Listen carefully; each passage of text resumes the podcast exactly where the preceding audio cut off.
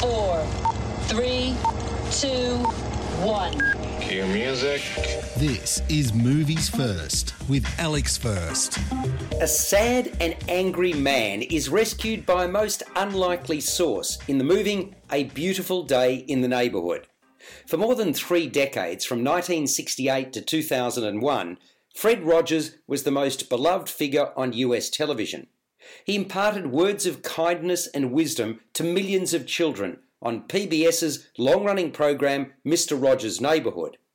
In a fast evolving world where young children grappled with a growing array of difficult issues and often may have felt misunderstood, Mr. Rogers took the time to listen, understand, and connect with them. That's how he earned his status as a cherished source of comfort for a multitude of Americans. We saw his story in an excellent 2018 documentary, Won't You Be My Neighbour?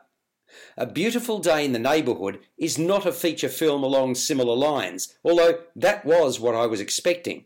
Rather, it's the story about Rogers' impact on a tortured soul, a hard nosed journalist with a deeply troubled past caught way outside his comfort zone when tasked with writing 400 words about Rogers. When investigative New York journo Lloyd Vogel, Matthew Rhys, is assigned to write a profile on Mr. Rogers, he approaches the children's icon with cynicism, not believing that anyone can really be that good a person. But he's immediately thrown off guard by Rogers, disarmed by his honesty and the way he seems to somehow look into his soul. Suddenly, Vogel's gaze turns inward, a new parent with a troubled childhood, Vogel is forced to reconcile with his jadedness and pain. Famously, Fred Rogers had an uncanny ability to turn interviews around on his interviewer, and that cat and mouse game is the catalyst for the movie. The film was inspired by award winning journalist Tom Junod's 1998 Esquire profile on Fred Rogers. Can you say hero?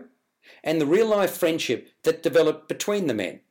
The two leads are exquisitely realised by Tom Hanks and Matthew Rhys, who play characters who, on the surface of it, should have never met.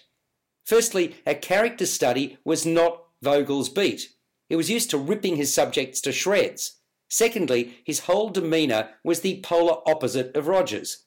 It's remarkable how Hanks is able to so readily step into Rogers' shoes. While watching this film, it's hard not to think just where did this guy come from? He's far too nice and too naive to be real, which is, of course, Vogel's starting point.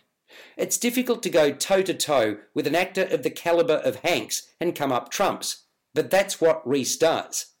Effectively, although his character is married to a pragmatic, intelligent woman with whom he's just had a child, Vogel has all but shut down. He's far from the best version of himself. That dark cloak hangs over Rhys's characterization like a heavy pall that can't be shifted, until he lets some light in. Movies First with Alex First. There were several scenes in which I shed tears. When I set foot in the cinema, I clearly had no idea what I was in for, but I greatly appreciated the tale that unfolded and the way it was realised.